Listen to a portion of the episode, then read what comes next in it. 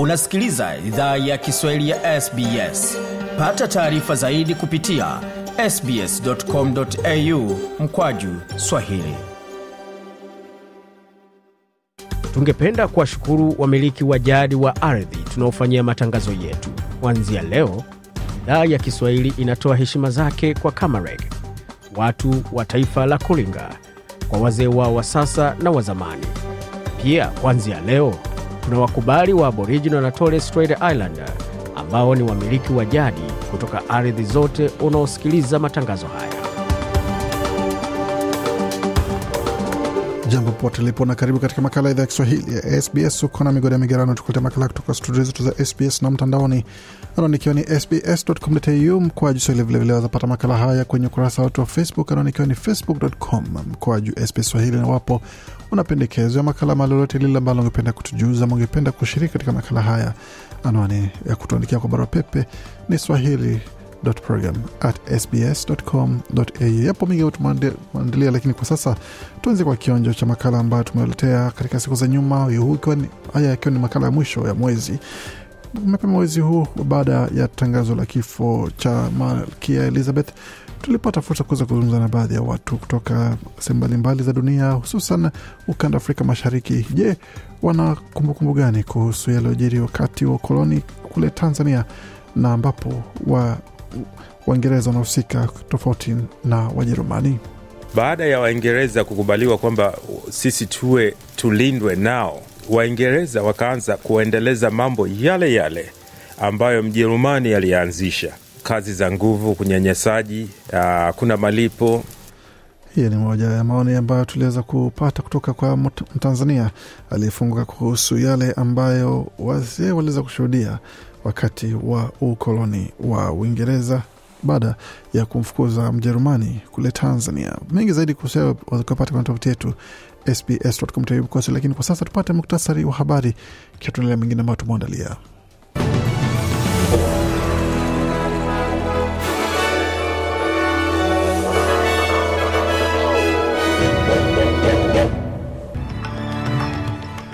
Katika muktasari wa habari jioni hii ya leo, serikali ya shirikisho yawasilisha mswada mswada wa kuweza kuingiza tume tume huru ya shirikisho ya kukabiliana na masuala ya ufisadi katika ngazi ya shirikisho. Vilevile serikali ya shirikisho yatoa taarifa kuhusiana na suala zima la kuweza kutoa afueni kwa wazazi na mafamilia hususan kwa upande wa malipo ya huduma ya malezi ya watoto itakayowafaidi familia asilimia 95 zenye watoto nchini. Vilevile katika taarifa zingine ambazo tumeandalia hususan kutoka kanda la Afrika ni kwamba kesi ya kamanda wa zamani wa waasi wa Jamhuri ya Afrika ya Kati yaanza katika mahakama ya jinai, wakati idadi ya maambukizi ya Ebola yaongezeka nchini Uganda nako nchini Kenya mtaala mpya wa elimu kuboreshwa, sio kufutiliwa mbali. Hiyo ni kwa mujibu wa serikali mpya ya Daktari Ruto. Hapa nchini, katika masuala ya michezo, kombe la dunia lashuhudia ngumi zikirushwa baina ya wachezaji wa timu ya Mali baada ya kutupwa nje kombe la dunia la mchezo wa vikapu katika mechi ambao walicheza dhidi ya Serbia. Na katika taarifa zingine za michezo ni pamoja na maandalizi ya fainali ya kombe la NRL itakayokuwa Jumapili usiku mjini Sydney na mbichi na mbivu zabainika katika mechi za mataifa ya Ulaya ambapo vigogo wamechapwa na wengine kuweza kushuhudia matumaini yao kufutwa katika mechi za kuendelea mbele.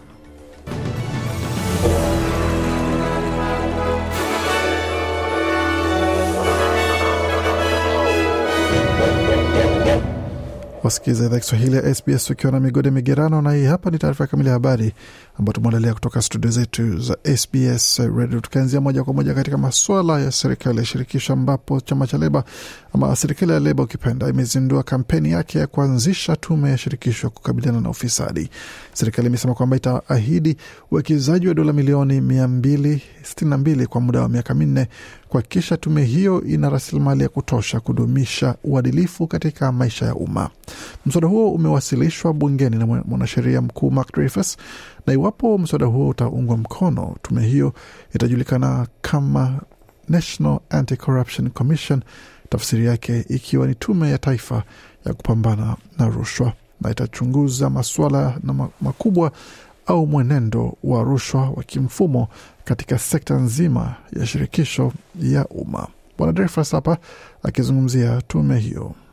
This funding will ensure that the Commission has the staff, capabilities, and capacity Bwana Dreyfus asema kwamba uwekezaji huu utahakikisha kuwa tume hiyo ina wafanyakazi na uwezo wa kuzingatia vizuri rufaa na madai, kufanya uchunguzi kwa wakati, pamoja na kufanya shughuli za elimu za kuzuia ufisadi.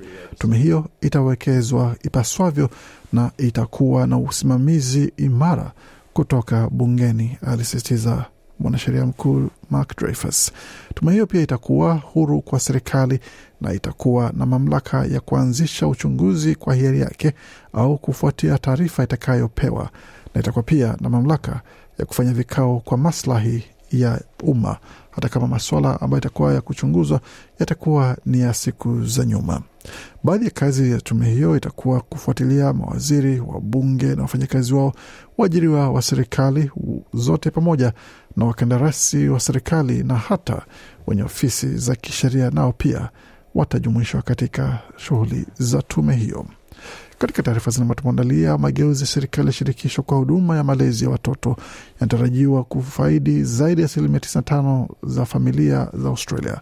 Waziri wa elimu ya shirikisho Jason Clare amewasilisha mswada huo bungeni mapema hii leo, wakati gharama za huduma ya malezi ya watoto zimeongezeka kwa asilimia 41 katika muda wa miaka minane iliyopita. Mageuzi hayo yanafanywa kukata gharama kwa familia milioni 1.26 zenye watoto. Waziri Clare ameeleza runinga ya Nine Network kuwa serikali yake itainua ruzuku kamili ya kiwango cha asilimia 90 kwa mtoto wa kwanza anayepokea huduma hiyo. So it means effectively for a family on $80,000 a year that the government will provide about $14,000 a year. Bwana Clare anasema kwamba kwa familia inayopokea mshahara wa, wa elfu themanini kila mwaka, serikali itatoa dola elfu kumi na nne kwa mwaka kama una mtoto ambaye anaenda kupokea huduma hiyo siku tatu kwa wiki.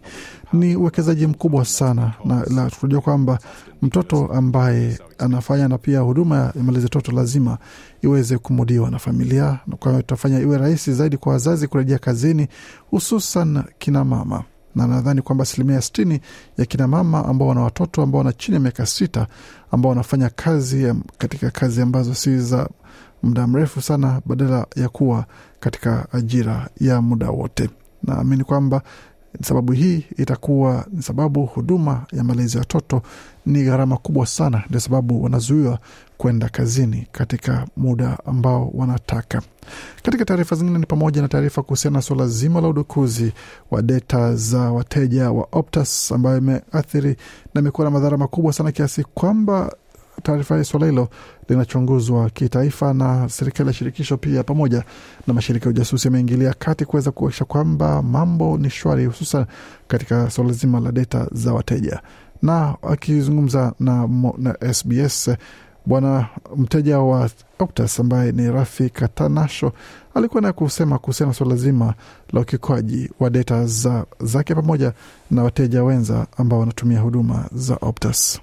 This is leaked now, but cannot be used with that additional information to it. So they need to do some level of phishing or social engineering. Anasema taarifa hii imevujwa, kwa hiyo hawezi ukatumia taarifa hii bila kuwa na taarifa zingine za ziada, bila kufanya pia swala lingine la kutumia maswala ya kimtandao na udukuzi ambayo inajulikana kama phishing. Na kwa hiyo bila shaka kama mtu yuko katika nafasi hiyo na anasaidia kampuni, kampuni kama hizi kuweza kupata mambo yawe sawia, itakuwa suala zuri sana na itapendekezwa sana kuacha kwamba watu wanaweza kutumia vifaa ambavyo vinahitajika pamoja na app ambazo zinaweza kusaidia kuacha kwamba tunamaliza swala hili pamoja na kupunguza hatari zinazohusiana na swala hilo la udukuzi.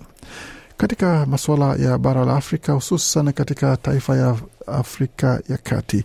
Kamanda wa zamani wa waasi nchini Jamhuri ya Afrika ya Kati amedai kwamba hana hatia Jumatatu wakati wa kwanza kesi yake ya uhalifu wa vita dhidi yake katika mahakama kuu ya kimataifa ya uhalifu.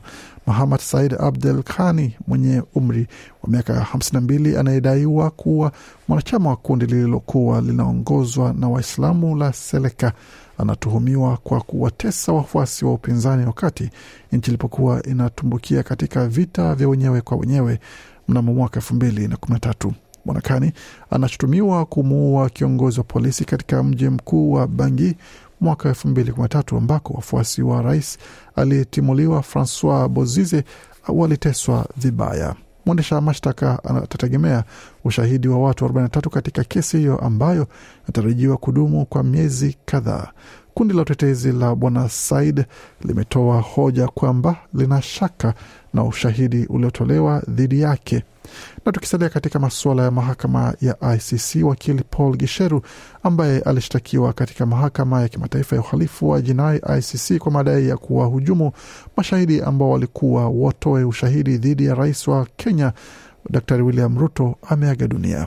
Vyombo vya habari nchini Kenya vinaripoti kuwa bwana Gisheru alipatikana amefariki nyumbani kwake katika kitongoji cha Karen Jumatatu usiku, chanzo cha kifo chake kikiwa bado hakijabainishwa. Familia yake imethibitisha kifo hicho na kusema kwamba itatoa taarifa kwa wanahabari hii leo Jumanne. Wakili huyo alishtakiwa kwa makosa ya kuzuia haki itendeke kwa kuwashawishi mashahidi wa mahakama ya hiyo kwa rushwa. Na baadhi ya taarifa ambazo zimetolewa kwa sasa kuhusiana na kifo chake ni kwamba baada ya kupata chakula cha mchana alienda kupumzika kitandani mwake ambako alisinzia na kuwa usingizi wa milele. Na vilevile mwanawe pia ambaye alichangia chakula hicho naye alikimbizwa hospitalini ambako anaendelea kupokea matibabu, hali yake ikiwa bado si salama sana. Tukivuka mpaka tu Kenya, tuelekee moja kwa moja hadi nchini Uganda ambapo idadi ya watu walioambukizwa na ugonjwa wa Ebola inazidi kuongezeka nchini humo. Wizara ya afya inasema kwamba kumekuwa na watu 34 wanaodhaniwa wameambukizwa na virusi hivyo vya hatari. Inaaminiwa kwamba watu 21 wamefariki kutokana na Ebola. Jopo la wataalam wa afya linaendelea kuwatafuta watu wowote waliokutana na waathiriwa wa ugonjwa huo. Mlipuko ulianza katika wilaya ya kati ya Mubende, lakini sasa umeenea katika wilaya mbili jirani. Hakuna kesi yoyote iliyothibitishwa katika mji mkuu wa Kampala.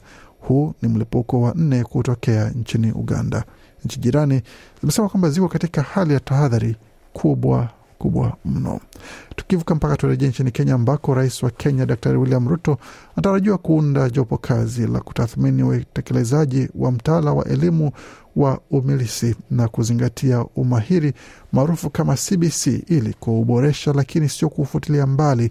Naibu wake Rigathi Gachagua ameeleza na kuonyesha uh, kuondokea matamshi ya awali ya kufuta mtaala huo. Naibu rais wa Kenya asema kwamba kuwa jopo kazi hilo litakaloundwa lita litaangazia maeneo yanayotia uh, wasiwasi katika mtaala huo kwa kushauriana na washikadau husika wakiwemo wazazi kupitia ushirikishwaji wa umma ili kuimarisha maendeleo ya jumla ya wanafunzi. Wataalam na washikadau walimu wanasema kwamba uhakika huo unahitajika kufanya kwa nia iliyo wazi. Matamshi ya Bwana Gashagwa yanatajwa kuwa afueni kwa baadhi ya wazazi, walimu na wanafunzi pamoja na washikadau wengine waliokuwa wamewekeza zaidi katika utekelezaji na ufanisi wa mtaala huo wa elimu wa umilisi na unaozingatia umahiri maarufu kama CBC.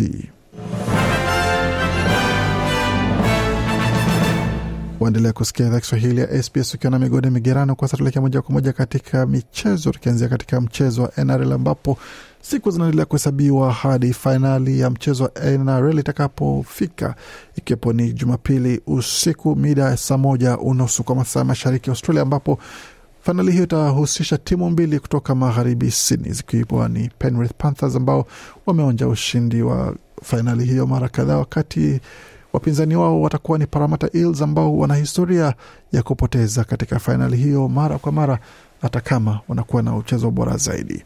Hata hivyo, mchezaji na nahodha wa timu ya Parramatta Eels Junior Paulo pamoja na nahodha wa Penrith Panthers Nathan Cleary wameelezwa kwamba wako tayari katika sehemu bora na wameweza kujinyakulia uh, zawadi nono sana katika suala zima la vile kwa vifujo katika ukumbi wa Sydney Opera House ambapo waliweza kupewa zawadi kutoka kwa waziri wa utalii Ben Franklin ambaye alikuwa anahudhuria kikao hicho cha baadhi ya wachezaji bora sana.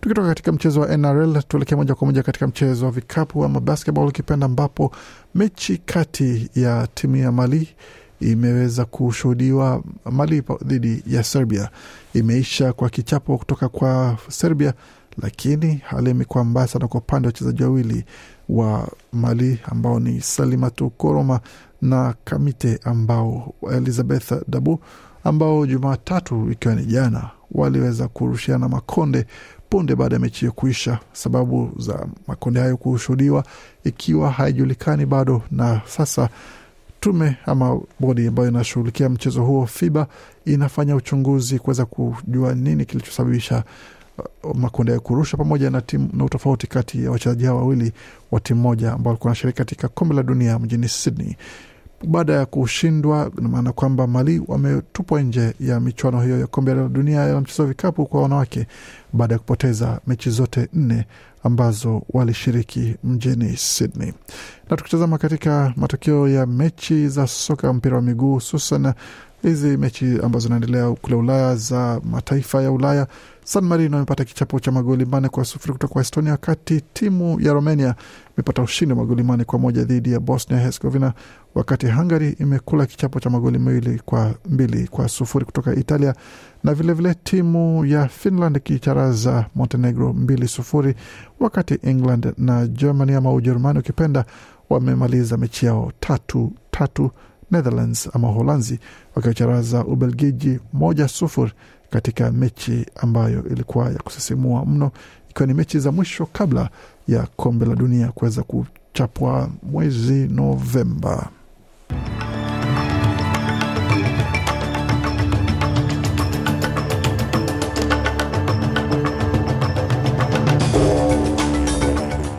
Nam, kabla tumalize makala haya, tuangalia hali ilivyo katika masuala ya fedha, hususan dola inapohusika. Dola Marekani kwa sasa ikiwa na thamani ya dola moja na senti karibu hamsini na mbili za Australia, Kadi dola moja ya Australia ina thamani ya faranga elfu moja mia tatu arobaini na mbili za Burundi, dola moja ya Australia ikiwa na thamani ya faranga elfu moja mia tatu ishirini na nne na senti themanini na tatu za Congo, dola moja ya Australia ikiwa na thamani ya faranga mia sita themanini na saba za Rwanda, wakati dola moja ya Australia ina thamani ya shilingi elfu mbili mia nne arobaini na saba za Uganda, na dola moja ya Australia ina thamani ya shilingi 78 senti 43 za Kenya, na dola moja Australia na thamani ya shilingi 1514 na senti 94 za Tanzania. Katika masuala ya utabiri hali hewa mjini Adelaide nyuzi joto ni 11.3, Brisbane ni 21.7, wakati Canberra ni 13.9, Darwin 32.5, Hobart 14.5, Perth kwa mradhi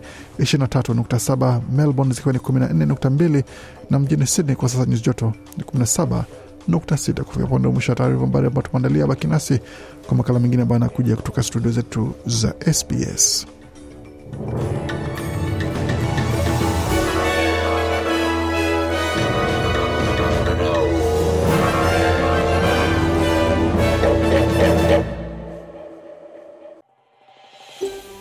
Je, unataka kusikiliza taarifa zingine kama hizi? Sikiliza zilizorekodiwa kwenye Apple, Google, Spotify au popote pale unapozipata.